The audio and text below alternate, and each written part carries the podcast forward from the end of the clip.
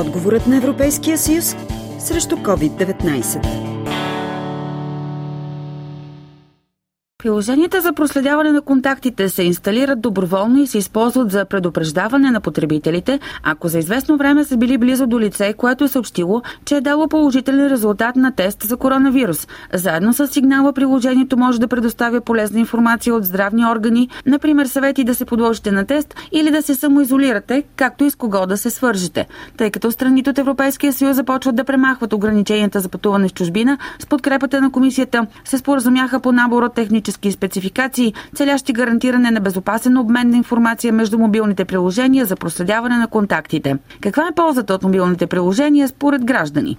Може би да, да са информирани хората. За излекуваните каква статистиката? Да, със сигурност. Така ще знаем с кого да контактуваме и с кого не. Първо мен да. Бихте ли декорирал вие на това приложение, примерно, че сте заразен, за да знаят други хора?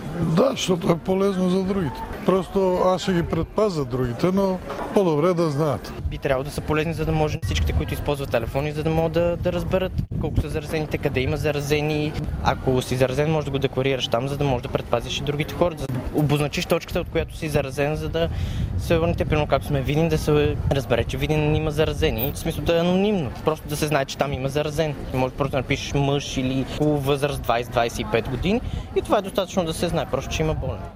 Технологиите и в частност приложенията се разработват с цел подобряване живота на обществото и улесняване на потребителя, каза Велизар Варбанов, експерт по киберсигурност. Подобни приложения могат да подпомогнат справянето с пандемията и намаляването на последиците от нея. Да споменем само, че повечето страни вече имат подобни национални приложения, които приложения с поредица от технически спецификации гарантират безопасността на данните на потребителя.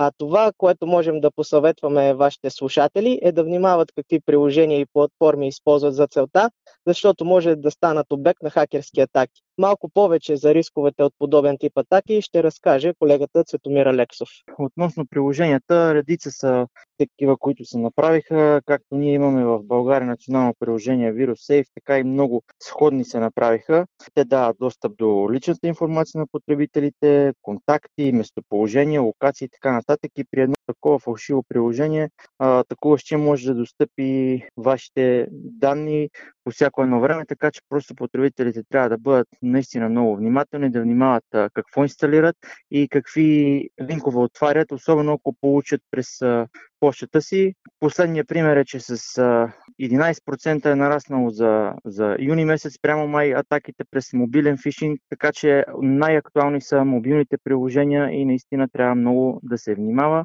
За справка могат да се проверят всички лицензирани приложения на организациите, които съответно са ги създали и това е може би най-добрият подход на потребителите. Полезни са, защото само мобилните приложения нали, и сайтовете, които споменахме, често хората влизат просто да видят броя на новозаразените в световен мащаб, броя на починалите, броя на излекуваните, нали, искат да се информират. А, същото го прави приложението, много по-удобно, когато ви е на телефона. Националните апликации трябва да са разработени от всяка държава членка, но тъй като европейските граждани пътуват в Европейския съюз, тези приложения трябва да са оперативно съвместими с приложения за проследяване на контактите с други страни членки, заяви Соня Господинова, говорител на Европейската комисия. Тоест това изиска координация на европейско ниво. Трябва да има сходни критерии как тези приложения ще функционират. И това, което споразумението казва е, че тези приложения трябва да бъдат доброволни, те трябва да бъдат сигурни, оперативно съвместими и да защитават неприкосновеността на личния живот и защитата на личните данни когато вие е, свалите това приложение на вашия телефон, тогава вие трябва да дадете съгласието си, че технологията Bluetooth може да се използва. И чрез тази технология става трансфера на сигнали между един телефон и друг. И тогава няма нужда даже от интернет връзка. В момента, в който вече приложението е активно, когато вие за определено време сте в контакт с друг човек, приложението генерира общи идентификатори. Тоест няма никакви лични данни, просто има номер, който се генерира за конкретния друг човек, който има същото приложение и ползва. Когато, например, вие имате симптоми или сте позитивен от коронавируса, тогава вашите здравни органи ви авторизират да дадете тази информация в приложението. Тази информация се дава по сигнал на всички граждани, с които болният е бил в контакт и които ползват приложението. Идеята е да няма цялостно самоизолиране, а само когато има конкретен случай на зараза или съмнение за такава.